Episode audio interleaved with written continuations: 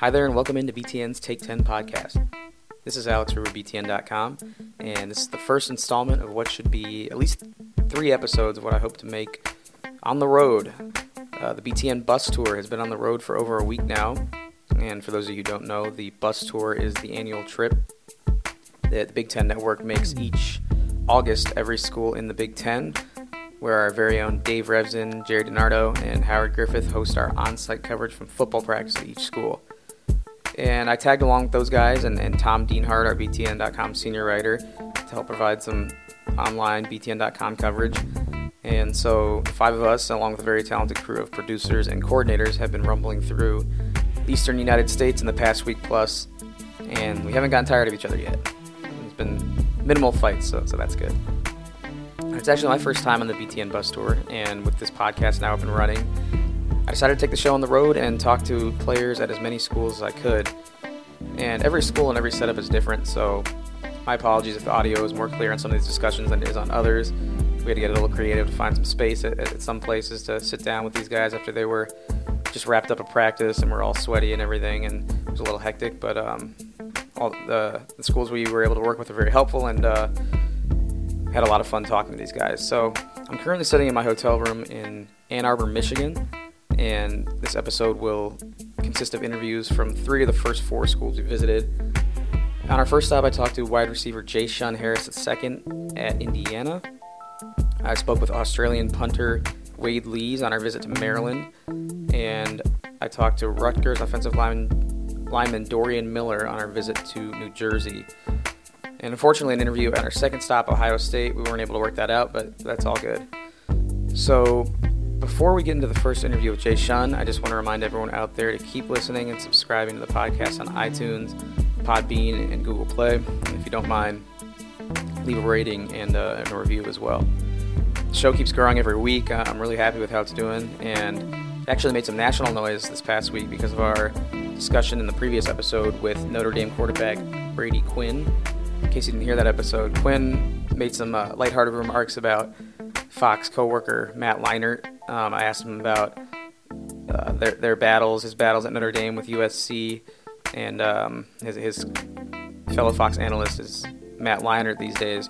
So I asked him about the controversial Bush push game against USC, which many college football fans will remember. And, and uh, you know, Brady said, "Oh, they cheated, and, and they know it," and uh, it, was, it, was, all in good fun, I think. And, and Leinart I, I, tweeted out that particular quote. Leinart got wind of it, responded on Twitter, and the internet back and forth is on.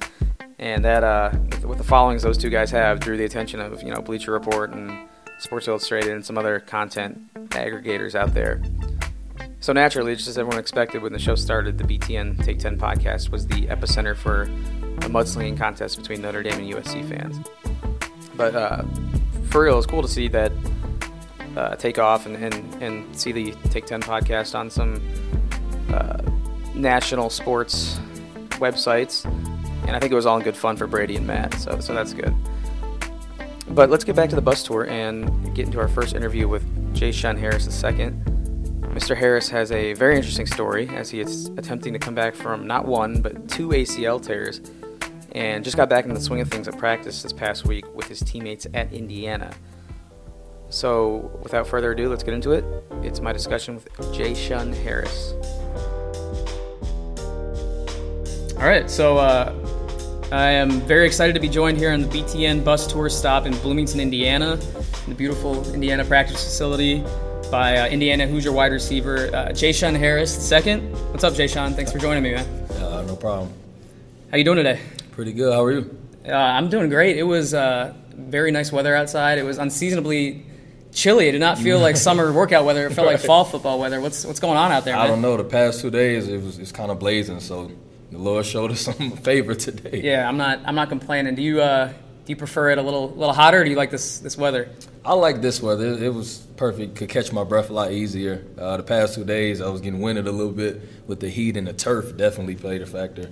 Uh, turf was a lot chiller today than the past two days. Yeah, 65 degrees. I, will take that every day. So we'll, we'll see if this is the nicest day on the uh, 14 stop tour. But uh, I assume you're happy to be out there at all, no matter what the weather's like, because um, when IU got back to practicing this week, this, this was your first time out there in quite a while. Can you can you tell me why that is? Oh yeah, so the past two years, um, I've I've been out. I've torn both of my ACLs, uh, both non-contact. So uh, wasn't too much I could do about it. But what I did have control over was my mindset during the rehab and, and definitely trying to get back on the field. So you tore it the first time following your freshman season. You had a pretty good freshman season here at Indiana and it was the following offseason you tore that ACL, correct? Yep, first day of player practice. Uh, some of the seven on seven deals we have in the summer uh, was in one on one against one of our safeties, Chase Dutra. Just jumped up and landed on it. So you're going into your red shirt junior season now. That was following your freshman year. And tell me what the rehab process was like coming back from that original ACL injury. How did you how did you battle back? and then what eventually led to the second injury the following offseason? So definitely the first one, um, of course, I didn't know exactly what to do. I mean, I watched different videos, read up on different guys as far as what they did to recover, and definitely relied on our training staff. They did an awesome job, our medical staff, sorry. But uh, yeah, just it, it was tough at times because I didn't know. Like I heard what pain I was supposed to be expecting, but when you actually going through it, it's a little different. So. Uh, learning from the the things I didn't do correct on the first one, the second one was a lot smoother. The process. So these were different knees, your, your injuries. So did it feel the same the, second injury when you uh, when you went down in the 2016 off season before before last season? As far as like how it happened? yeah, like when you, when the second time when it uh, when it happened, did you know right away? Oh, that's that's an ACL since you had experienced that before. I didn't because it was a little different because uh, this one was more planning than landing. But I did feel a pop, and I grabbed my knee, and that's usually the universal sign of something's wrong with the knee. So um, the trainers they came over with immediate uh, care and was moving it around, and I kind of felt the same that sure. I felt on my first one. So I kind of had an idea, but uh, yeah. Can you can you compare your mindset from the first time you had to go through rehab, knowing that you'll be back on the field or in your head thinking you'll be back on the field. Compare that to the second time around when you're like, oh man, I gotta have to, I have to do this all over again. So the first time uh, I wasn't wasn't down as much because I mean this injury has has taken you know a toll on a lot of different athletes. And so I was like, okay, this this has happened to a lot of different people, not just me. Um, I have to just go out there, uh, well, rehab, and then get back out there and try to be the same guy, if not a, a better version of myself. And then on the second one, uh, a little bit after surgery, just kind of, just kind of thinking like, man, I don't know, man, this is kind of tough. Like, do I want to continue to do this? So that letting that doubt in my mind, it, it kind of was starting to push me away from football. But then I just continued to pray. Uh, my parents continued to pray for me, and then I relied on my teammates and coaches for a lot of uh, a lot of guidance and, and hopeful tips. And so I just kind of rallied back, and then now thankfully I'm standing here today. Yeah, it sounds like you reached a point there where maybe you reached almost a fork in the road. Was, was that a low point for you in your rehab when you considered maybe football wasn't uh, wasn't in your in your future? Yeah, I, w- I would say it was a low point. Um, it was the first two weeks after surgery is always the toughest because it's when you're dealing with a lot of pain. Sure. But uh, after I got over that and I noticed that you know the process was a lot smoother than the first one, then I was like, okay, I, I, I can do this thing, and I just had to fight that negativity that was trying to creep in my mind. Yeah, and uh, you're sitting here. You look like a pretty big guy. Uh, how much weight did you put on just lifting weights, not being able to, to do a lot of a lot of leg work, a lot of agility and mobility? And how are you able to maintain your speed? Because that was a big part of your game when, mm-hmm. as a, mm-hmm. your freshman year. You're you're a, a, small, speedy, shifty guy. So how are you able to uh, kind of keep that balance? You know, I I'm not sure. Uh, definitely the speed part I was surprising myself as much as surprising my teammates when we were doing some of some of our, our sprinting drills. But I definitely going into it, I didn't know how it was going to be. I, I, heard that some people come back faster after surgery or after ACL surgery, so I was just kind of relying on that. Like, oh, I guess I'm gonna come back faster. and then um, I guess after before the second one, was watching film like, hey man, I look like I'm rolling on that, and yeah. So that that felt pretty good. It boosted my confidence in my knee a lot. And then after the second one, um, we this summer doing a lot of sprint drills, just kind of felt like I was looking at guys beside me, like, okay, I'm keeping up. Right. And as I'm continuing to get stronger, my legs getting stronger, I'm starting to, you know, separate myself a little bit as far as sprinting down the field. So that boosted, that boosted my confidence as well. Right. So today was day three of practice. So you really just got back out in the field for the first time in almost a year, uh, a couple days ago. Um, what was the rust like when you were, you know, trying to trying to get back in the swing of things?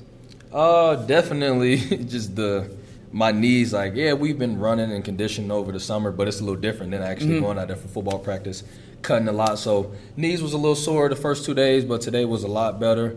Um, so hopefully I'm over that little hump, that little rust hump, as far as running a lot of routes and planning a lot. So. So take me through your preparation that you have to do now, as far as getting ready for practice and then eventually for games. Like, what's the the stretching and and the prep like now compared to what you had to do when you were fresh before you ever got injured? Like, uh, is it much longer or? Oh yeah, definitely. So every morning I wake up, I want to buy myself a little stretch man. Every morning I wake up, I just lay there for a second, uh, and I end up stretching and just moving my feet around. I hang my feet off the edge of the bed, just moving around, and I feel old when I'm doing it. Right. Because I'm, I mean, I'm 21, not supposed to be doing all this stuff. I should be able to just stand up and take off. But I move my feet around a little bit, um, just kind of stand for a second, let my knees and my body just kind of get adjusted to what's going on. Then when I come into the training room, I get in the hot tub before practice and I ride the bike. So those two things help. And then during our meetings, I have a band that we have in here, and I just kind of use it to stretch a little bit, just to kind of get myself moving, get my legs warm. So combine your prep and cool down time. What would you guess? Like how many minutes do you think that takes every day? The cool down. And you can combine it with the prep. So like just lump it all into one. Uh, okay, let me see. I would say about an hour worth of prepping. Mm-hmm. You know, the the stretching before I get here and cold tubs for a couple, about ten minutes, and then the cold, uh, not cold, hot tubs for about ten minutes before practice, and then cold tub, Normatec. So probably around an hour's worth of time. And compared to before you got hurt, what? Oh, uh, probably around 30 minutes because I didn't have to warm up as much right. because my legs were feeling a lot better.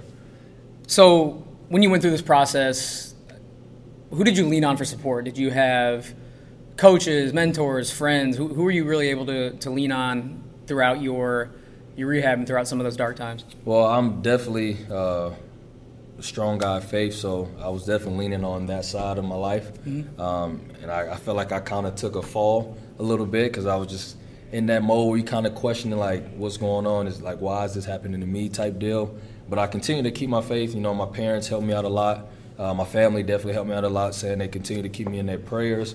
So that that side definitely helped will me back into wanting to come back and wanting to you know get out there and, and play. So. Does the possibility of getting hurt again ever creep into your mind, like when you're just sitting around or when you're out on the field? Is that is that something that ever worries you?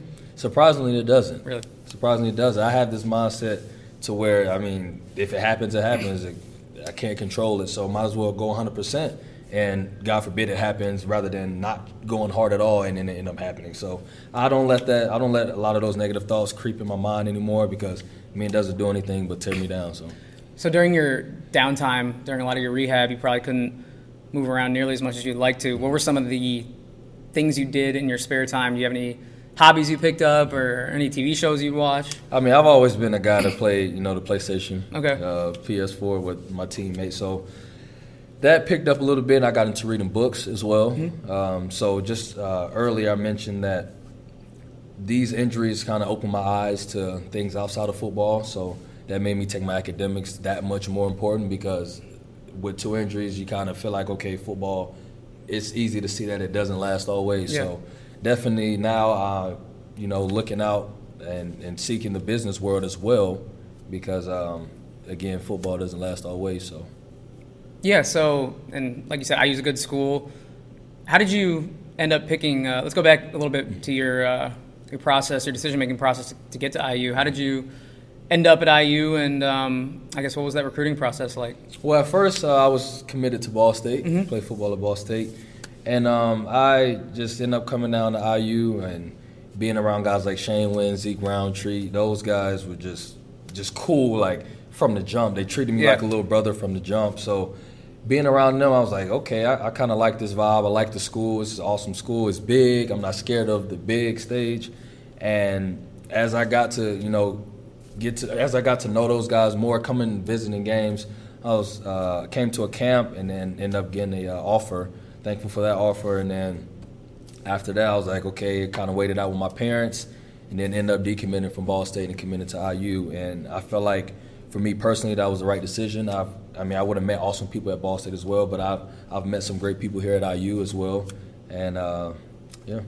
Did you feel like you were ever doubted because you're undersized, a lot of undersized, small guys. You're five seven, five eight.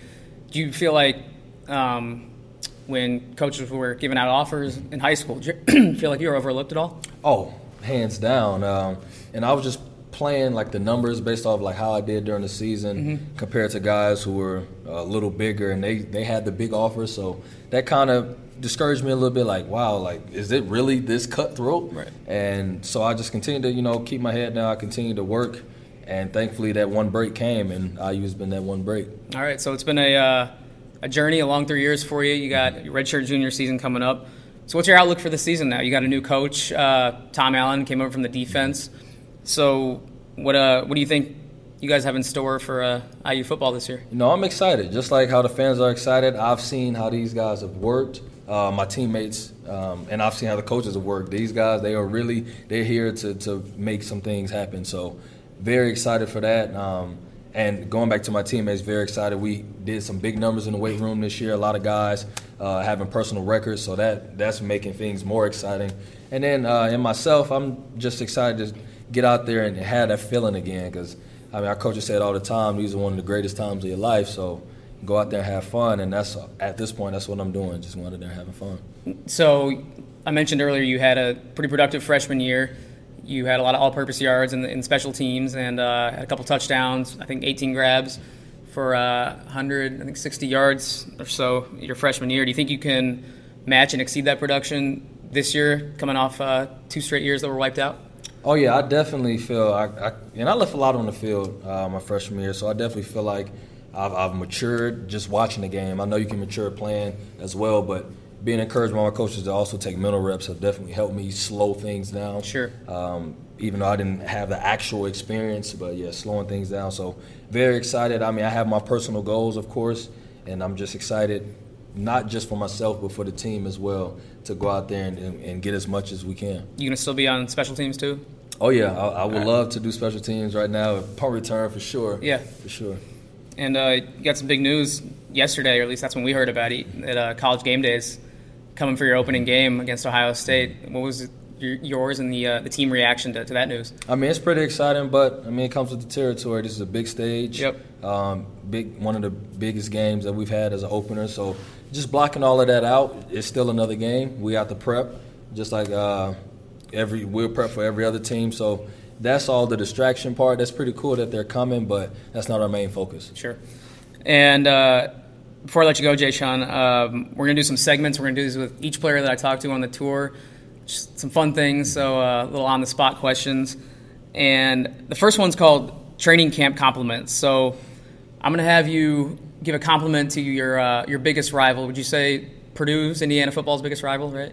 in history, uh, yeah, it's yes known as a big rival. Okay, so I want I need you to say something nice about Purdue football. It's early in the season, and you know there's no no hard feelings yet. Mm-hmm. We're not into it yet. So say something nice about uh, your in-state rival program, Purdue. Uh, I would say, um, and my cousin, my cousin played Gary Bush, played receiver at Purdue. So it should be easy then. So yeah, so I, have been around Purdue a lot, uh, going to support him when I was in high school. I would say the the first down chant is pretty cool. I mean, they say some explicit words yeah. in there, but not not too, too nice to uh, to IU. That's all right. that's cool. We're not worried about it. earmuffs and blinders. Right. We're not worried about that. But I would say that's pretty cool. Being you know supporting my cousin at the young age, that that was pretty cool to hear. All right, cool. Next segment um, called "Song of the Summer." You guys had some. Uh, a, a, pretty hot playlist out there. I, I, was enjoying that, so so shout out to whoever made put that together. so what's the uh, What's the song of the summer? What do you think? Uh, if you think back summer 2017, you would associate uh, a song with? Ooh, it's a tough one. It is. There's a lot of choices. Um, just overall to sum up the summer. Sure. Hmm. I don't know because I stick I stick to a certain playlist, yeah. so it's kind of tough. Um, Just pick one off the playlist. Uh, there's this guy. His name is Quantrill. He has a song called Godspeed. So I definitely like to jam out to that all the time. Godspeed. All right. All right. Uh, next segment called Bus Tour Bites. Mm-hmm. So we're leaving after this. So we already got our uh, our Bloomington cuisine in. But but give me some restaurants. So when when we come back. If we didn't hit it yesterday or last night, uh, give me some be- the best restaurants in Bloomington. So it depends on the timing. If you if you're in the middle of the day, towards dinner, there's this place called Bucceto's that's Okay. really good. Nice pizzeria place. They serve awesome pizza, pasta as well. And if you're leaning more towards the, you know, late, Late night food, yeah. late nights, there's this place called ZNC. Okay. It's a teriyaki uh, cooking in your face, hibachi Yeah. type deal. Uh, ZNC is definitely a spot to go to. So last it's night, last night we hit up. Um, is it Zagreb? Is that how you say it? Zagreb? Janko's, the steakhouse. Oh, Yonkos. Yonkos. Yeah, okay. Yonkos. so don't don't kill me, IU fans. I'm sorry. I'm, I'm not a native, but it was good. It's delicious. Oh, yeah, Um, hands down. Yeah, I got the steak and uh, really good service. We were in and out of there under an hour, so it was, it was uh, definitely a good meal. And I know it's a uh, IU staple with all the uh, memorabilia in there, so that was pretty cool. Oh, yeah. Um, all right, two more quick segments. This one's called eggshells. Give me one coach you're scared of at practice or whenever. Like one coach you don't want to make mad. You're walking on eggshells around him. Oh, I don't know. Don't be scared. I- you can- I'm not. See, I'm not. I'm not scared of you know. But if I were to be scared, uh, I would say Coach Heard. Coach Heard, he uh, he's an awesome guy, of course. Yeah. But if you not you know performing how you're supposed to perform, he will get on you. All right, Coach. And that's good. That Coach Hur, if you're out. listening to the podcast, uh, make sure you make. J-Shun run a couple extra suicides or lines afterwards. He great. He already know, but we need that as far as a position group for someone to be on us like that. All right, last segment called uh, Scrap That. So, if you could eliminate one drill or one part of summer practice, which one would you toss? Oh. Um. One drill. um. Maybe like the board drill type deal because I'm a smaller guy. Mm-hmm. Right. You know, we, we try to get down, Right. try to take as much hits off us as possible. But it's a it's a tough drill. I mean, it gets everybody up, of course, for practice. But if yeah, I, if I would say one drill, it would it would be the board drill. All right, J-Shun, you handled those well. Put you on the spot a little bit, but uh, you handled it perfectly, and that's all I got for you today. So, good to see you back out on the field. Best of luck going forward this season, and uh, stay healthy, my man. All right. I appreciate it. Thank you. Yes, sir. Thanks again to J-Shun for joining me. He was a super nice guy, and I'll definitely be rooting for a clean bill of health and a successful career for him going forward. My next interview in this first bus, bus tour edition episode is with Maryland sophomore punter Wade Lees. Wade is actually the oldest player in the Big Ten at 29 years old and is part of the recent wave of players from Australia we, we've seen coming over from uh, from down under after their Aussie rules football careers have wrapped up over there. Most of those guys tend to be punters, as Wade is, um, because the style of play over there uh, requires a lot of kicking the ball. So it's, it's the most natural transition over here, and and guys that wrap up their careers and, and are looking for something to do have, have kind of gravitated over and have started to be recruited to American football, and it's, been it's worked out pretty well as, as some of these guys have made the NFL. And as you can imagine, for a guy like Wade, it's uh, it's a interesting experience of coming over here to play an unfamiliar game while trying to acclimate himself with a bunch of bunch of kids 10 years younger than him, and plus he has a cool accent. So um, let's get into it now. My, my sit down in College Park with punter Wade Lees. Uh, I'm pleased to be joined here at Maryland's football facility as part of the BTN bus tour by the oldest player in the Big Ten. It's it's Wade Lees. How how old are you, Wade? So I'm 29. I turned 29 in April. 29, and you're 29 because you are a uh, transplant from overseas in Australia. You're from Melbourne, Australia. Yes, that's correct. And how does a 29 year old from Australia end up on the Maryland Terrapins football team? Okay, so dating back a couple of years ago, I was actually traveling through Europe, um, and on the back end of that trip, I um, I was traveling through an Amer- uh, through America, and um, I saw I was actually watching TV over here, um, and I saw one of my buddies who I played professional Australian football with um, prior to that a few years earlier, playing for Ohio State, and I'd lost contact with him, and I didn't really know too much about college football, but I saw Cameron Johnston for Ohio State coming out to punt, and I was Right. like, surely that's not the same Cameron Johnston. Sure enough, it was. So after that, I, I sent him a message just asking him how he got into it. He gave me the contact details of um, the co- also um, so our coach back home, my coach as well. So um, his name's Nathan Chapman. He runs a kicking punting academy called Pro Kick Australia. So reached out to him. Um, he sort of told me the requirements. Obviously, um, it's he just doesn't take everyone because he, he has to have a high standard. So tried out, um, passed the test. Um, I didn't have, and so I didn't actually complete high school. So I didn't have the high school grade. So I had to go back and and do a ACT. I had to go to university um, and get my grades to to be able to transfer. So um, so whilst I was doing that. Um, I was, I was working full time, so I'd finished my professional career playing Australian rules football, which is which isn't rugby, which most Americans think it is. Um, it's pretty much the way we pass the ball in Australian rules football is the way a quarterback would pass to a receiver. So instead, we kick the ball to, to our, our teammates. So um, and so that's how the, the sort of the punting game um, it it sort of correlates into from Australian football, obviously into punting because yeah. we're obviously kicking the ball down the field. So um, yeah, so I trained up for for about a year. Um, I did well enough to get my grades and enough transferable credits.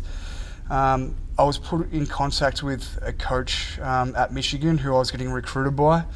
Um, he ended up leaving, and then I think Coach Durkin had heard about me, obviously being um, obviously a prospect to go to Michigan. Um, and then, so when he got the job here at Maryland, um, they identified um, that they needed a punter. So he reached straight out to me. So I'm pretty sure I was one of his first recruits here. So, um, and then the rest is history. So played my first year last year, and now I'm sitting here with you. Sure. So you played uh, Australian rules football, and correct. how did your role in that sport differ from uh, just being a punter here? You know, did you hit guys? Were, were you out running and Yeah, you know- definitely. Yeah. So, so for me, for them, so I was a midfielder. So if you can sort of imagine a midfielder in soccer, Yep. um, they're running everywhere. Australian rules football is a lot harder than soccer. So there's tackling. Like it's a 360 sport. So, you, so if you've got the ball, anyone can try and hit you, smash you, do anything. So it was very physical. Obviously, no pads, no helmets, no nothing. So um, I always show a few of the guys clips here of. Um, of, of obviously my highlights or just highlights of obviously people playing Australian rules football and a lot of them cringe at it and say there's no chance that they'd, pl- that, that they'd be playing that. So it's pretty good to obviously show them. But yeah, so and then obviously coming across as a punter, um, my role is important, but I'm obviously not involved enough, um, which I do and I don't like. Um, it's it's just because I'm used to be, like being the guy. Being the action, yeah. right, so yeah. obviously, like the quarterback's the main guy, or like obviously Jermaine Carter's a star, so like he's the main guy. So for me, like that was me back there. Mm-hmm. I was obviously running like would run up to to ten mile a game. So like we're very fit. Um, and just being involved, being able to obviously change the course of a game and influencing yourself, which I can do if I get put in. Um, but obviously, it's it's just a positional role. Um, and but I obviously enjoy the experience and, and obviously can't thank coach enough for giving me the opportunity. So, So how many years did you play professionally in Australia, and how does the stage compare to, you know, big time college football over here in the Big Ten? There's 100,000 people at some of these games. Yeah, so like pretty much at our Super Bowl, which sort of correlates to obviously our Super Bowl weekend, mm. which is AFL Grand Final, is probably when we obviously sell out the most, which is 110,000. So otherwise, you'd like in a like in like a normal game, you'd probably get about 60,000. That so, but f- like from that, I was sort of playing what essentially to the NBA would be the D League. So Sure. so I was sort of playing a step low. So they still consider it professional. But um, yeah, so like it was nothing like obviously coming out against Michigan last year with uh, 115,000 or even Nebraska 95,000, and just the fans are so patriotic and obviously the tailgating. It's just it's just an experience within itself. Just Right. even that. So um, it's definitely a different like a different atmosphere and yeah, it's definitely. Um, yeah, even people back home, if they watch it or if they watch highlights, they can't believe it's just a normal game. Like, Right. and like it's not a finals game. Yeah, or exactly. Like It's a, a- just a game. Saturday Yeah, they- that's correct. Yeah. So when you were in Australia, growing up there, um, you know, playing Aus- Aussie rules football, did you ever watch American football on TV, or did you know about it, or did you know the rules? Do you have any interest at all in it? Um, to be honest, like if it was like say if I wasn't working or if I didn't have any practice or anything on a Monday, and because because it's obviously on a Sunday, so it'd come on on a Monday at 6 a.m. or a Monday, and there'd be a game on Monday at 12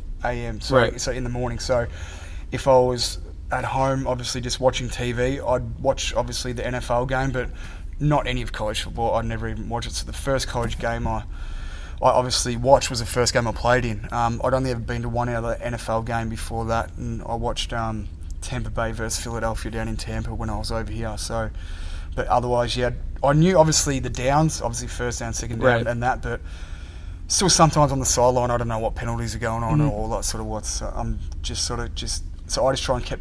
Uh, so I just sort of try and keep track of downs. Um, obviously, when it thirds down, I'm about to get in the game, but um, yeah, that's pretty much it, mate. So, had you been to you've been to America before once or twice before you came over for school? It's pretty cool to you know be able to travel around now the country and, and see a whole other you know country, another continent, and, and play football while doing it. Yeah, definitely. So, and it's good because there's a lot of guys. So now I think probably got about 40 Australians in obviously college football. Right. I think D1 possibly filtering down to D2 um, or Div 1 AA as well. Um, so it's good. So we've got a guy now at Rutgers. Um, we've got a guy at Indiana. Um, I think we were trying to get a guy at Michigan. I think that fell through. But we've got guys everywhere. Um, so obviously at Texas, so we play Michael Dickson first up. So he's a good mate of mine. So um, yeah, so there's guys everywhere that we come across, and it's also an extra, extra, extra bonus to obviously travel as well, and, Sure. and just catch up with them in the middle of the game. It was good. So Cam Johnston, who I was speaking about before, he's he's at the Eagles now, so in the NFL. So played Ohio State last year, and obviously his last rodeo. It was good to catch up with him um, after the game and um, obviously have a chat and, Right. and and just sort of reminisce. Obviously, two years ago, I was back home trying to do what his was, and then who would have thought a year and a half later I'll, I'd be playing out against him in our fourth last game of the year before he takes off to the NFL. Right. So Like you mentioned, there's a ton of Australian punters now. After they either finish their career overseas, they'll they'll come to school, and um, they're usually older guys like yourself. So, do you think is there a um, is the sport gaining popularity in Australia at all? Like, do people even notice over there besides your friends and family? yeah, definitely. So um, obviously, close people to me didn't notice until I started obviously playing in it now. But there was um, there was a game in Sydney last year, Hawaii versus Cal. So I've, and I think that got 85, 90,000. So that Wow. was pretty good, obviously for. For a country that um, obviously isn't too familiar with the game, but yeah, it's definitely catching on at a, at a rapid rate. But um, but as I said about the age thing, so like one of my best mates, uh, Tom Sheldon, so he's punting down at, at North Carolina, and so he's 28, about to turn 29. Um, another one of my good friends, um, who actually I, who I was trying to get here, his name's James Stefanou. Um, he's at Colorado now. He's Okay. 30 and he's a freshman. So so there's guys coming in at my age all around. So um, and I think the sheer fact is that like we've all played a high level of Australian football, and once you finish, there's more to life in football as the coaches are trying to implement here. Um, like once football's done, like like you still got another 20 years of working life Yep. left. So that was exactly what appealed to me um, to attain that degree. So even though I'm older, my eyes are on especially getting that degree because once you've got that, that degree, you've got it for life. So it's going to set me up because I've still got another 30 years after, or like 25 years of working. So What's your major over here? so it's communication. So Yep. I tried to get into the business school, um, but because um, I bought over too many transferable credits, so they couldn't obviously clear my pathway. So it's something that interests me as well. So which is good. So, what's your lifestyle like over here now? You're older than all your teammates, and by some some of these guys, you're 10 years older than. So, yeah, definitely. how have you? I suppose by the time I'll, I'll, I'll be a senior, I'll be 12 years. as well, Exactly. so- so how have you kind of you know acclimated in with your surroundings here and, and with your guys? Have they uh they haze you a little bit as a, as a freshman, as a older freshman? Yeah, I, I suppose, as I was saying before, I, so to me it's normal because back home we turn professional when we're 18 straight out of high school. So it's it was like the NBA. Obviously, you could like as as Kobe Bryant was, he turned obviously pro out of out of high school as well. So that's what we're like. Um, so for me, it, it, so it was familiar playing, like being 18, playing with 38 year olds. So and obviously, for, for, like for me, it, it doesn't feel any different. For them, it was obviously like, what's this old guy doing here? But I'm still a kid as well, so I still run, like like run around and give them a bit of crap as well. So and then they do it the same. So it's a two way street, and you've got to have fun. Otherwise, Sure. if you didn't, um, I suppose you would. I suppose you know that they wouldn't be liking you. So What about uh, off campus or away from the field? What do you What do you do for fun around here? So I've got my partner over here, so my girlfriend. So we've been together for about six years now. So she got a visa, and so um, if obviously try and spend as much time with her as I can because she's working over here. Um, if not, a good mate of mine, Jalen Brooks, so he's our linebacker. He come across with me to Australia um, over Christmas, and Yeah. I showed him the ropes. Um, me and him are always just looking to go places. Um, spent uh, July Fourth up at the Hamptons with a um, with the old quarterback at Rutgers. Um, Sounds pretty sweet. yeah, it was. Um, so we're down at Ocean City some weekends. We, yeah, so we end up trying to go to New York City, just catch up with, or and just experience obviously different parts of America while we're here. Sure. Do you have a uh, growing fan base back home personally? Like, uh, do your friends and family tune in to every game, especially with the time difference? It's got to be kind of kind of weird. Yeah, I, I suppose just immediate family. Um, I suppose a lot more people are starting to catch on. Um, obviously, with a few little obviously acknowledgements that I've got, like with that Ray Guy Award watch list and that. Sure. Obviously, people are starting to sort of catch on a little bit. Um, yeah, yeah. I suppose obviously my mum's always been my number one supporter. She's always posting stuff and that. But um, but yeah, but there's al- always people. Obviously, actually, a few of the coaches have always said. For someone who lives in Australia, I've never known anyone to have that many visitors come through Right, yeah. the football facility. So they're like, we've had players who just live down the road and don't even have that many Exactly. like family or friends come through. So I suppose they're pretty surprised at how many people actually do come through or who I do get over here. So So you got one season under your belt now. yeah. Do you feel like you've got a solid grasp of the game as far as the rules go, as as far as adjusting to, you know, how, how different football is from Australian rules back home? Yeah, I suppose even going into the first game, like I don't think I probably slept two hours the night before. Obviously going in against Howard, so I, I didn't really know what to expect. I'd I'd repped as much as I could in practice, so I was more prepared than anything. But it was obviously just being out there having that first punt. So after I got that first one out the window, I just wanted to get back out there. So and then there was a few pressure situations in in the year um, that I was put in, but I'm a pretty relaxed guy. So um, so the more obviously experience I get, the more relaxed I was. Um, early on, I, pro- I was probably punting, not a little bit scared, but a little bit reserved because I was too scared to let the team down. Um, so, but now, yeah, like I'm sort of just just sitting back in the role and just sort of relaxed and and just know my job and know what I've got to do. So I'll definitely be able to execute and obviously, yeah, get better. So you mentioned you, you want to be in the action a little more. You know, you want to be out there running around hitting people. Are there any trick plays in the in the playbook for you? Maybe a fake punt up your sleeve? Um, to be honest, I don't know any at the moment. Um, we ran one last year, but um, against Nebraska, yeah, but coaches haven't said anything about it this year. So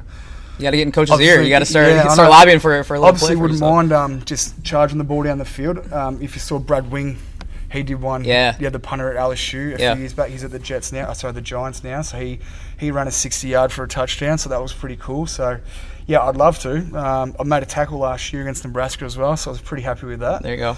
Um, yeah, so just a little bit of contact's not too bad. So I suppose, but it's not good if the returner is coming back over my head because um, you know that my coverage team hasn't gotten down there, or otherwise my punt hasn't been good. So Exactly. So I assume you want to try and take the whole punting thing as far as you can, right? You want, I mean, like you mentioned, your uh, friends in the NFL. You want to? Is that the goal for you? yeah, obviously I have. Everyone has sights on that. I suppose if you didn't strive to, to like to be the best you can be, Sure. obviously you wouldn't succeed in anything you do. So um, I'm just going to try and keep improving each year and um, and just see what happens. Um, obviously Cam's there. We've got another Aussie at Pittsburgh Steelers, Jordan Berry, Brad Wings at He's at um, the Giants, like I mentioned before, and then we've got Lachlan Edwards, who's another Melbourne Australian, who's at the Jets, and then Sam Irwin-Hill, who's another Melbourne Australian at the at the Cowboys. So we're certainly taking over. So I definitely would like to take in their footsteps, but if I don't, as I said before, I've got that degree, and Absolutely. obviously I've made some good networks, um, just just met some nice people, um, and and hopefully I can expand on my network base here, and hopefully find a good job after football. So. Sure. All right. Well, a lot of good stuff from you, Wade. I got a couple segments that we do with each player. It's just kind of fun questions, lighthearted. So I'm gonna put you on the spot, and we're gonna see what you come up with here. So the first one, it's uh, since before the season, it's you know everyone's still kind of relaxed, chill. You don't. We're trying to be nice to everybody. You know. Um, So it's called Training Camp Compliments. Who would you say is Maryland's biggest rival on the field? On in, the fo- in football, yeah. To be honest, I'm sort of new to this, so like Right. I'm honestly not sure. To be honest. All right, so let's pick. Let's say, uh, let's say Michigan. They're in the East. They're at the top of the East. Say one nice thing. You went to their stadium last year. Say one nice thing about Michigan, their football program, their fans, anything. Um, they had a nice stadium. Perfect. That'll do. Uh, second segment is the song of the summer. You're, you've been over here. You've, I, I, I assume that American music is pretty popular in Australia, but you've been here for a summer. What, what's the uh, the song that's stuck in your head this summer? Um, let me think. Um, I'm a bit of a Katy Perry fan, so Yeah. um, anything Katy Perry that comes out, to be honest. So There was no uh, Katy Perry playing in the in the practice over there. It was a little bit. no, there different, uh, wasn't. But to be honest, I always request it um, in Coach Court's lips. So, but try and keep that one down down low. But What's your favorite Katy Perry song? Um, there's a few. I've been to a concert, I think, three times. So, Yeah? Yeah. So all of them. I love everything about Katy Perry. She's so pretty good. She is. Um, next one is called Bus Tour Bites. So we're going around all these campuses. We've been getting some good food at each spot. Uh, give me a recommendation for the best place to eat in College Park or around the area. Best place to eat. Um, it's a good question.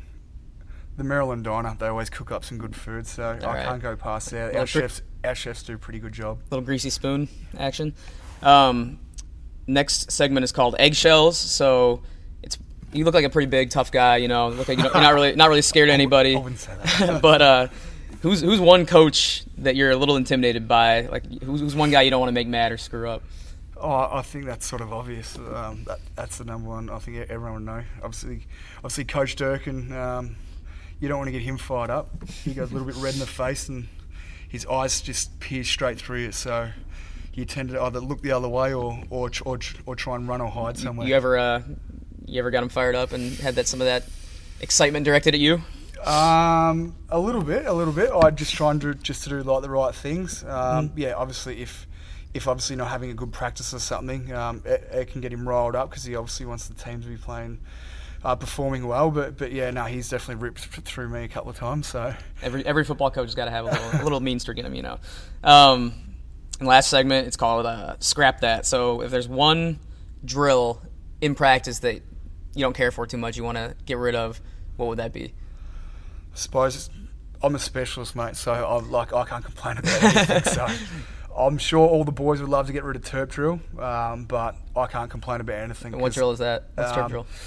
Terp drill is just competitive. So so you've got I think it's three O line, three D line, and a running back at the back. And Oh, we saw that at the beginning of practice. That, looked- So, that got me hyped. I was ready to get out there and start yeah, yeah. running So behind the line. I know I few of the boys get hit pretty hard in that, and I know I wouldn't want to be out there because I'm pretty sure my head would come off in that. So, um, but yeah, I can't honestly can't complain about anything because I'll probably cop it back in the change room. So, I love everything I do. All right, and the coach is gonna be listening. I can tell because uh, you're, you're treading carefully, but it, that, that's the type guy to do it. So, Wade, I appreciate it. That's that's all I got for you today. Thanks so much for taking the time. Best of luck going forward, and uh, keep these kids in check out here. All right. Will do. Appreciate it. Thanks, Tom. right, man. Thank you. Thanks again to Wade for joining me. I mean, he's got to be basically living every late 20 something's dream, right? He's, he's going back to college and then living it up and playing a sport and then doing it all over again, pretty much. So that's got to be fun. And uh, best of luck to him going forward. And my final interview on this episode took place in Piscataway, New Jersey, where I sat down with Rutgers offensive lineman Dorian Miller. We conducted this interview outside on some, some bleachers. You know, felt like Friday Night Lights out there. So, you know, it was, it was authentic. We'll get some real authentic football sounds in the background. We got some, some wind, the golf carts going by, and all that good stuff. So, so forgive me for any audio, you know, inconveniences, but it was definitely worth it because Dorian is a great interview, a really sharp and interesting guy. And as you'll hear, um, you know, he's got some real unique insight, not into just his sport, but uh, some of his interests, like like music and um, his academics that he's undertaking at Rutgers. So definitely interesting guy to talk to, as you'll hear. And I won't make you wait any longer to hear it. This is my sit down with Rutgers offensive lineman Dorian Miller. All right, I'm pleased to be joined out here at Rutgers practice in Piscataway, New Jersey, by redshirt senior offensive lineman Dorian Miller. Dorian, how's it going, man? It's going good. We uh week down with camp, starting the second week. So uh, you know, just kind of getting in that the heart of camp, kind of getting into that grind and kind of that everyday that everyday routine so far. So it's been it's been going good though. Yeah, you guys got a beautiful new facility out here, the uh, Battaglia Complex. Mm-hmm. Uh, we, were, we were all pretty amazed when we walked in. It's, it's it looks beautiful. Yeah, yeah. No, uh, you know, I, I obviously you know with me being a redshirt senior, I've been here for for four years, so. So to be here and, and, and practice on this new facility is uh, pretty amazing, you know, especially compared to what we had before. Uh, not to knock the old facilities, but obviously, you know, AD Pat Hobbs and, and you know Jeff Towers, you know, they they all have spoke real highly of just you know the fine details of the facility, whether it's the grass or whether it's the drainage system. You know, everything here is, is pretty uh, top top flight. So it's pretty pretty pretty. It's, it's really an honor to practice on the field. Yeah, sure. And uh, you're a New Jersey guy. You're from just up the road. Yep. And first of all, what what made you want to stay home, play for Rutgers, and yeah. second, what made you want to stick around mm-hmm. through some of the upheaval when when uh, there was a coaching change a couple yeah. years back? Yeah, yeah, yeah. Uh, I mean, you know, first off, I'm just a you know I'm a Jersey guy through and through. Uh, like you said, you know, I grew up 15 minutes down the road. You know, essentially in the shadows of the, the stadium. You know, I'm pretty much two towns over. You could take back roads to get to my house and you know, I grew up. You know, my older brother he played at Oklahoma, um, but he was a he was a four star Rivals 250 guy. So he had you know he had Urban Meyer coming to the school. You know, at the time he had uh, Schiano recruiting him heavily. So he, uh, he he had Rutgers in his top three. So I used to come and visit the Hale Center. Uh, I've been coming to the Hale Center since I was like in sixth grade, mm-hmm. since I was like 12 years old. So it was always something that was kind of just in the back of my mind, like, all right, Rutgers is there.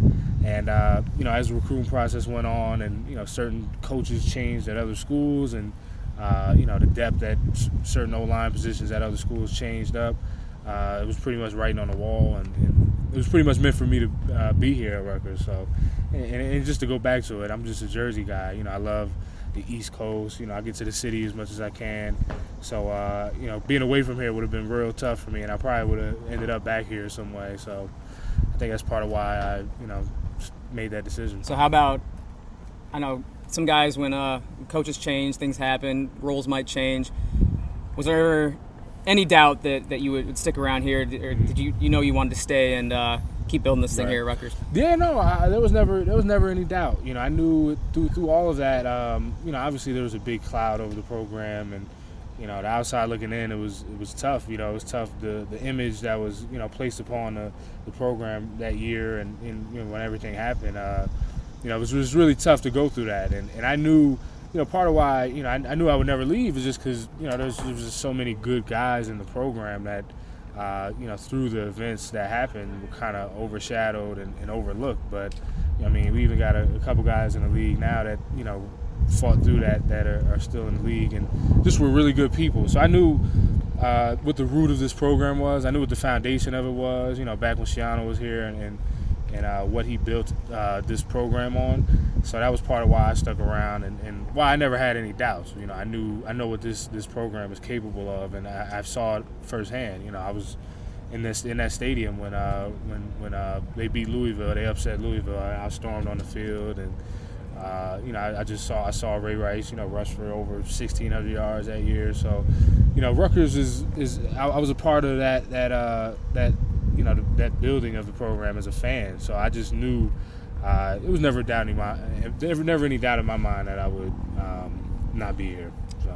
so now you're redshirt senior, one of the unquestioned leaders of this team, but obviously age isn't always you know not automatically a leader just because right. you're an old guy. Yep. So I'm always curious on, on especially on football teams where yeah. you know it's such a, a big roster. Mm-hmm. How do you command the respect of, of players, and, and how do you earn that from from your teammates? Yeah.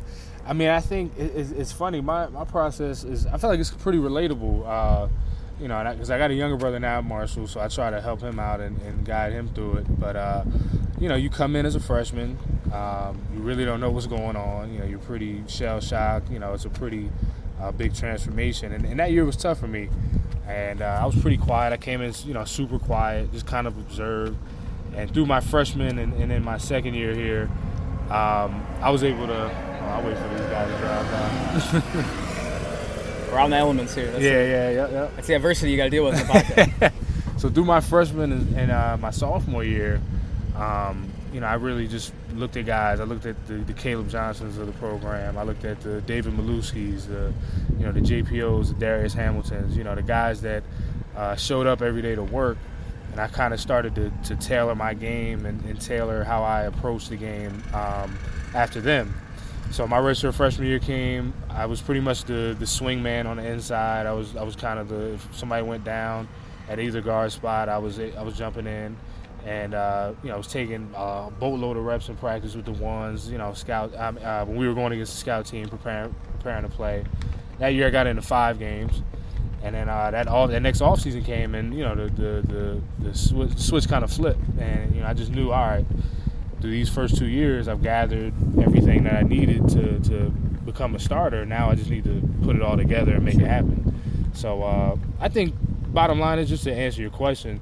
I think the reason why uh, people view me as a leader is it's not because I'm the rah rah guy. You know, I'm not the Ray Lewis. I'm not the the mouthpiece guy. I'm the I'm the just put my head down and go to work. And you know, I catch a guy on the sideline. Hey, you know, what's going on? How you feeling? You all right?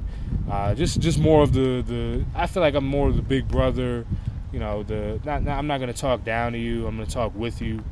Um, I don't ever try to make it a, you know, I'm older than you, so you got to listen to me, or because there's guys that do things, you know, behind me, or, or that, you know, whether it's on the two deep, or uh, you know, just another D lineman that, that may not be on the first team. You know, I respect, and and I just try to, you know, collect everything from everybody and make my game better. So, I think people just appreciate uh, my humility and, and my humbleness and and uh, the way I, I go about uh, the game and how I prepare and and uh, how serious I take it. So I think that's part of why you know I, how I become a leader. Yeah, I'm not the you know I, I can give a good speech, and I think that's part of why I give good speeches is because I don't talk all the time and I don't you know I don't try to overdo it. Right. You know, but when I talk, I do feel like people listen and.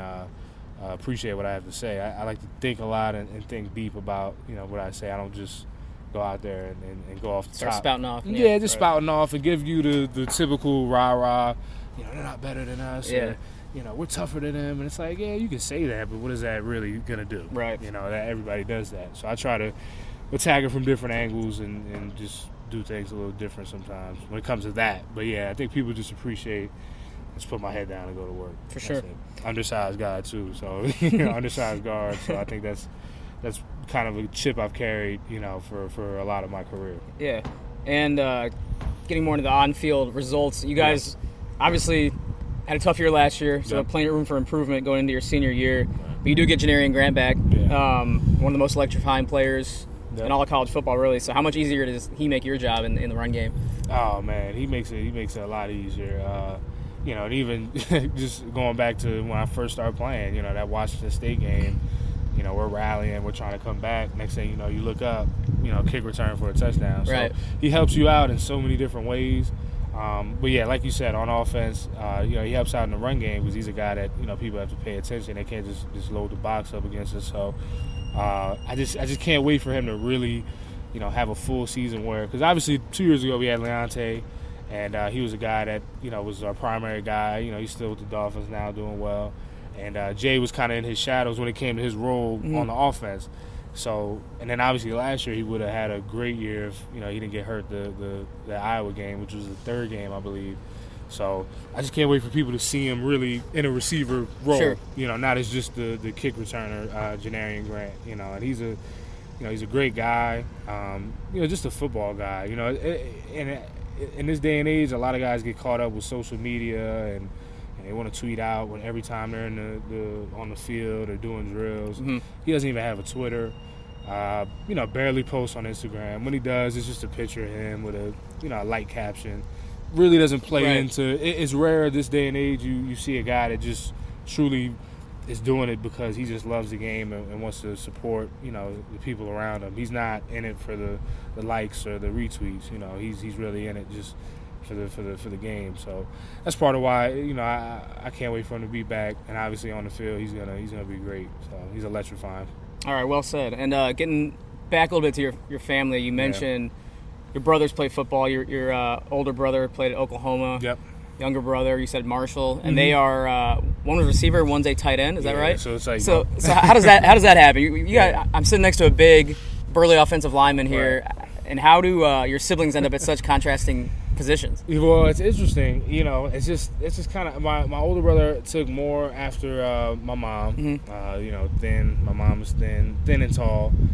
Um, and then I guess you know my my younger brother just kind of took a you know he was just obviously with the tight end you block and you, you Right. catch balls. So he it's kind of funny that he took uh, Kind of merge your positions together a little. bit. yeah, yeah, yeah, exactly. So, uh, yeah, you know, it's crazy. My mom, my, yeah, my mom's six two, my dad's six two, um, and you know, they both they both come from Oklahoma. So that's the connection with my my older brother. Okay. We grew up Oklahoma fans. Um, you know, and, and that was partially because you know at the time growing up, you know, before that 06 year, you know, Rutgers was it was it was tough. It was tough years for Sure. them. So it really wasn't, you know, there wasn't much to, to be necessarily excited about. And uh, you know, me and my family grew up, you know, rooting for Oklahoma, and uh, yeah, my, that's how my older brother ended up down there. But yeah, I think you know, it's just my family, my, my parents being big and, and, and tall, and I think that just trickled down to us and, and led uh, to us being, you know, uh, as big as we are. Here you are, yeah. Yeah.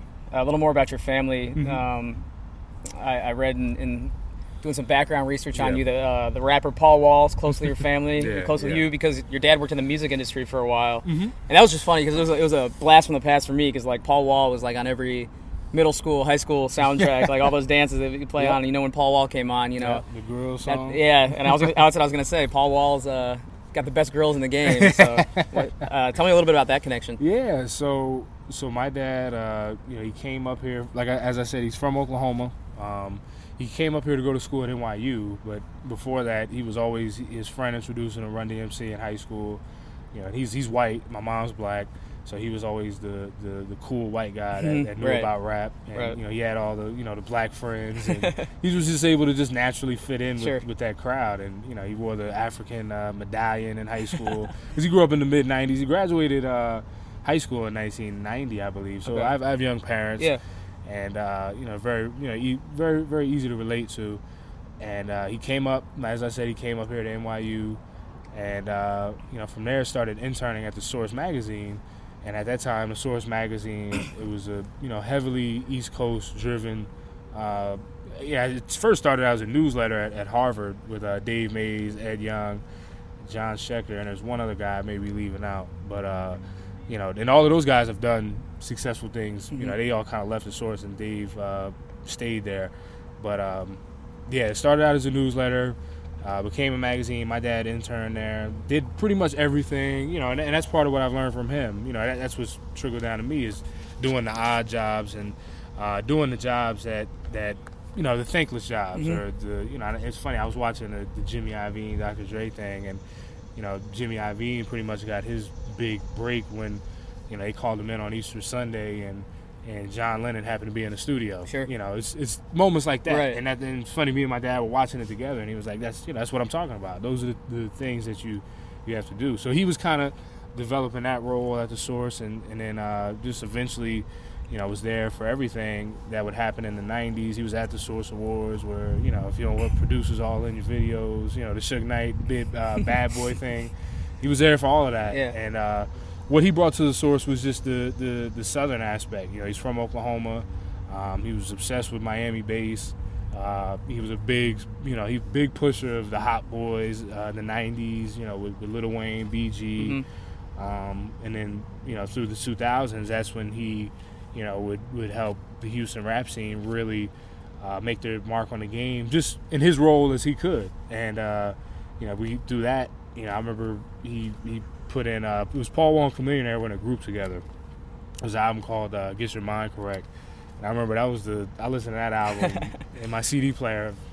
Millionaire is another guy that you know, riding dirty. That was that was the and soundtrack. you know what's funny? Like, and I don't mind that people know them for that, but they are really, you know, because Southern rappers usually get labeled with, you know, not being lyrical and not necessarily being guys that are, um, you know, they're they're they're not uh, lyrically complicated. Right. You know, they're just basic and and hook very hook based, hook driven. But they were at that time they were really lyrically, you know, uh, putting out good stuff, good content. And that album, uh, I still every now and then it comes on on the shuffle. You know, I still listen to it. But I think that was 02. My dad, uh, that was one of the you know first things he heard from them, and uh, you know helped them get their first column in the magazine, and you know from then on was just kind of a big uh, guy, big big helper of, of the uh, the Houston uh, music scene. It's funny. I was I had a class. I had a history class. The TA was a guy from Texas A&M, and I came in with a shirt that said Trill. Mm-hmm. And it was a shirt I got actually. It was a 4X shirt at the time from the early 2000s, but I could still fit it. Tall tee? Yeah. yeah, it was a tall tee, Yeah. so that's why I could still fit it. So I was wearing it, and it said Trill on it. And Trill is a big uh, Houston, Texas. You know, it, it's the origins of it. You know, come from the UGK, uh, you know, era and, and, and, that, that, that scene in Houston. And uh, the teacher was like, you know, what do you, you know, what do you know do you know about, about that? that? Yeah, Yeah. yeah, we're in, we're on the East Coast. What do you know about that? Told him who my dad was. Turns out this guy wrote a book on Houston rap and Oh, knew wow. everything about my dad and you know, because my dad, when my dad, my dad eventually would become CEO of the company, but he uh, he took over the company, you know, with a lot of turmoil. I think they had a, a lawsuit going against them, and really just wasn't, um, you know, the optimal time to, to to take over the company. You know, just there was a lot of stuff going on.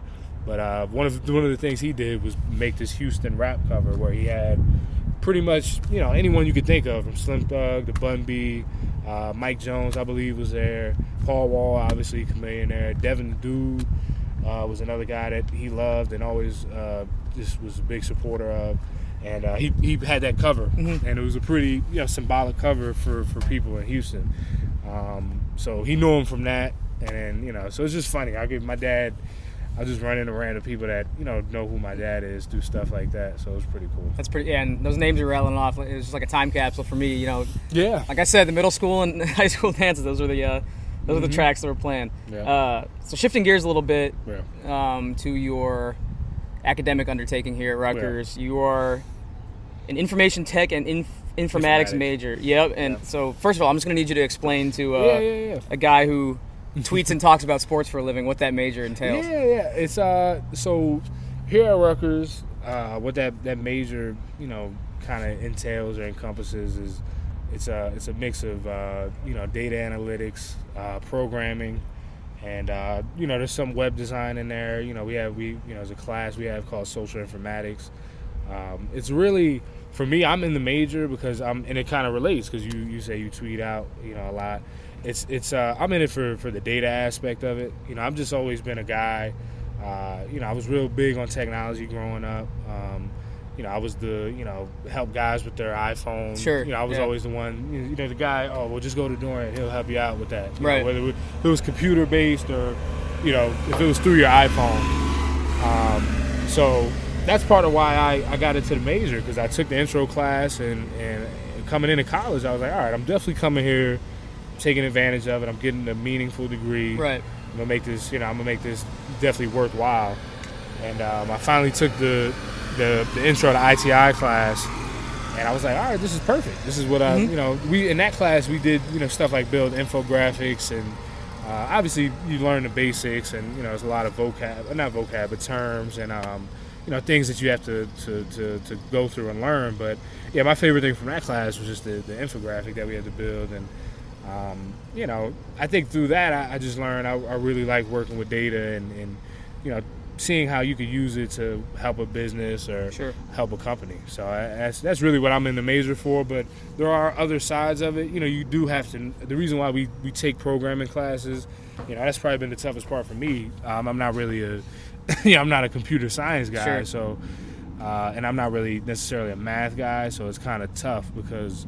Um, you know those classes are pretty pretty it's like learning a new language you know you, we're working with java, java that's really what they make you learn and um, you know that class uh, you know it's, it's probably been the toughest part of the major but now go ahead Got any uh, specific? I was just going to ask if you had any specific career paths after football Mm-hmm. Well- that you were uh, thinking of taking. yeah i mean the, the, the primary one would, would be eh, you know uh, coincidentally enough it would be music related Yeah.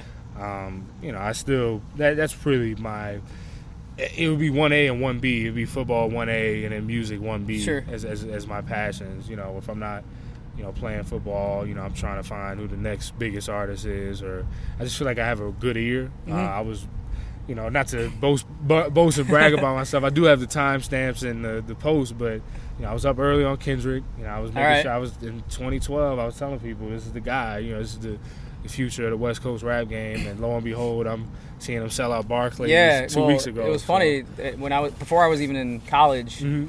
Uh, Drake came to campus, and his his opener was Kendrick Lamar and ASAP Rocky. Yep, I remember that tour. yeah, and I think that was the OVO tour, and Yeah. I mean, no one really knew about Yeah. Kendrick or ASAP then, and then soon enough, Kendrick was coming back for his own concert, you know, Yeah, in, the- in yeah, the big yeah. arena. So Yeah, yeah, yeah. it's just kind of funny to, to see. So I'll, you know, you got to remind people now and again, put those timestamps out that you were on it beforehand. Yeah, so definitely, yeah. and there's no reason why you know the um, analytics things you're picking up uh, in class can't be Oh, incorporated into Without music or football or whatever. You know, and just and, and through that, just utilizing, you know, because I'm just thankful and fortunate to to have uh, my father, and, and you know, he's worked with so many guys. You know, the source was kind of like a the same way, you know, in football, there's coaching trees. You look at Urban Meyer, Yeah. Uh, you know, everybody that coaches under him eventually or usually becomes a head coach. Right. You know, it's just pretty. At this point, it's inevitable. The same way that happens with uh, Saban and other guys. Um, the source was pretty much that for the, the music industry. There's guys that left there that, you know, are, are at Double XL now, or there's guys that are program directors at Shade 45 that worked at the source. The source was kind of a, you know, that was just it was kind of it at the time Sure. in the mid 90s because you didn't have, you know, you didn't have satellite radio, you didn't have social media. At that time, they were really the, the, the main rap magazine. I mean, they were outselling GQ and Rolling Stone at one point. So, uh, you know, it was pretty much everybody, a lot of people in the music industry now was funneled through there. And uh, so, yeah, just utilizing my dad's resources through that. And, and yeah, like you said, applying maybe uh, something from this degree. And, and, and, and like I said, if, if the music industry turns out to, to not be what it, you know, I hoped it would be, that's part of why, you know, I, I have that, that second passion and uh, with data analytics and working with technology. right? Good to have options. So. hmm Um, so a few more questions for you. Yeah. In the so in the NFL, we always see how QBs take their uh, their offensive lines out for you know expensive dinners, or they'll buy them a set of Yeah, yeah, yeah. a set of ATVs or something like that. Yep. Obviously, can't really do that in college uh, on, on that budget. So, what are some bonding things that uh, you've done with your O line and, and maybe with your quarterback involved as well? Yeah, yeah, we've uh, you know, so during uh, the off season, you know, Coach Blazek, our O line coach, he likes to do a lot with us. Uh, we actually just recently we went to this place. I don't know if it's nationwide or if it's just a Jersey thing, but uh, they have this place called Yestercades, and it's pretty much a, a place where they they take old uh, arcade, games? games, Yeah. and, and, and throw it in. I'm sure there's uh, different companies or different groups of people that do it across the country. It's like a thing that's that's like a trend now. There's one right by my uh, my apartment. You know, Okay. Mm-hmm. you go and get the whole whole arcade, and you can you know have a beer or whatever like that and play. Yeah. So it's fun. Yeah, yeah, yeah. So it's pretty much that. You know, yeah, I do definitely think they do some, uh, you know, some some adult stuff. Right. Obviously, kids are welcome you know, Right. early on, but I think late night they try to uh, do some adult stuff. So, uh, so yeah, no, it's definitely, uh, it's definitely, uh, that's one of the things we did that's, that's been real cool. And uh, I'm trying to think what else, man. I mean, we, we spent a lot of time with his family. Sure. That's just another thing. You know, it's just bonding wise is is real, uh, real cool, and and just to get to know him as a person. Um, I know some of the other groups went to Top Golf. There's a place called Top. I've been Golf. to Top Golf. Yeah. Yeah, yeah, yeah. Top Golf. Just try to utilize what's in the area. Uh, you know, just just going out for a nice dinner, just talking. You know, really just just getting to know uh, Coach Blas.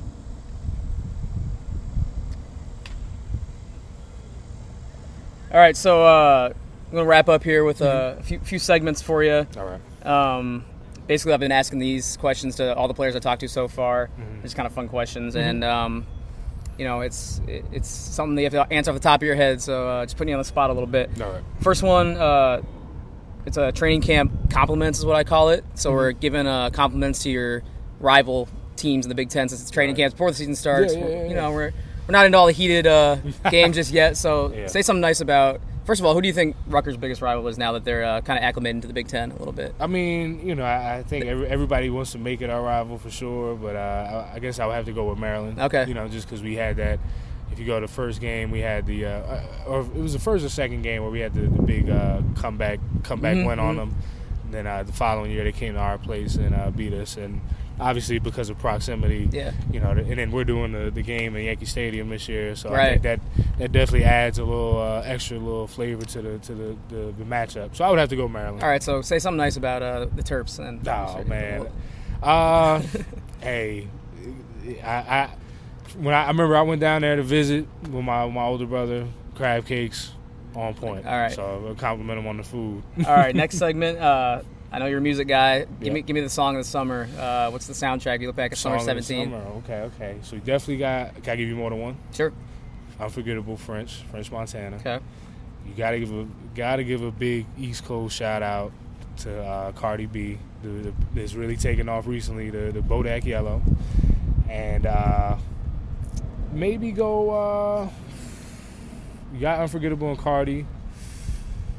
Uh, probably Magnolia, uh, Playboi Carti song. The in, in New York, I Milly Rock. Oh, okay. so yeah. yeah, you probably go with that Yeah. one. Those three, those three are probably the, the songs of the summer for sure. All right, next one. Uh, calling it bus tour bites. So we're you know we got to we got to eat at all these places. I think we got uh on the bus. I think it's Chaffee's. That was Okay. That was really good. Okay, yeah, former player, Yep. former player holding it down with the Raiders now. So give me a place on uh, Rutgers campus that you like to eat. For me personally, I'm not. I, I, I go a little different. I'm a, I'm a Mexican guy. Uh, I'm not actually Mexican, but I, I like Mexican food, and uh, I have to go Taqueria. You know, right. I usually everybody that, that's a little different. You know, you, you can still go to stuff, get your Stromboli, or you can go to RU Hungry or Are You Grill and, Yep. get your fat sandwich. But Right. if you want a little something different, that's that's pretty top notch. I would go Taqueria. Can't go wrong with Mexican food. No. Um, all right. Second to last segment is called eggshells.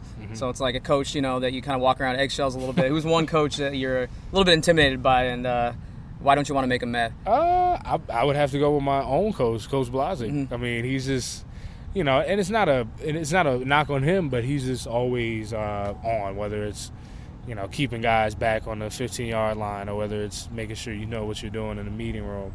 Uh, I would say, from the outside looking in, especially around uh, the other players, they definitely look to Coach Blas as the the enforcer and the guy that's uh, kind of always making sure things are uh, operating smoothly. So, Coach See the guy that was yelling a lot during the, or uh, did he have the red hat on? I think so, yeah. Yeah, black shirt. Yeah. Yeah, that's right. that was probably him. All right, final segment. it's called uh, scrap that. So one drill in practice that you know you could probably do without. You don't. You, you, you, if you had the choice, you could eliminate it. I would probably. Me personally, if you know, if I had to go without one, I love it. I love inside run. I love one on ones. I'm cool with those. But we got this drill called pods. You know, it's Don't a little. It? don't need it. Don't need it. I, I think we could just get straight into inside run and, and, and get an extra set of inside run in instead of doing pods. Pods gets a little weird. You know, there's it's a, it's a half line drill Sure. essentially. Yeah. So you know the running back could always cut it back, or you know it's just it's not really real football. We'll tell uh, Coach Ash and Coach Kill to tune in and you know take your advice a little bit. All and right, Maybe yep. we'll see what happens. Mhm. But uh, Dorian, that's all I got for you. Thanks so much for taking the time. A lot of great stuff, and best of luck this season. Thank you. All right. Thanks again to Dorian for joining me, and thanks one more time to Wade, J-Shun, and all the SIDs at, at these schools made these interviews possible. Just talking to these guys and getting out to practice and just being on the bus tour has been a ton of fun so far, and hopefully it's been just as enjoyable to listen to. So thanks as always to Wes White for producing, and we'll have more from the bus tour coming your way as we move along. But until then, we'll talk to you next time on the Take 10 podcast.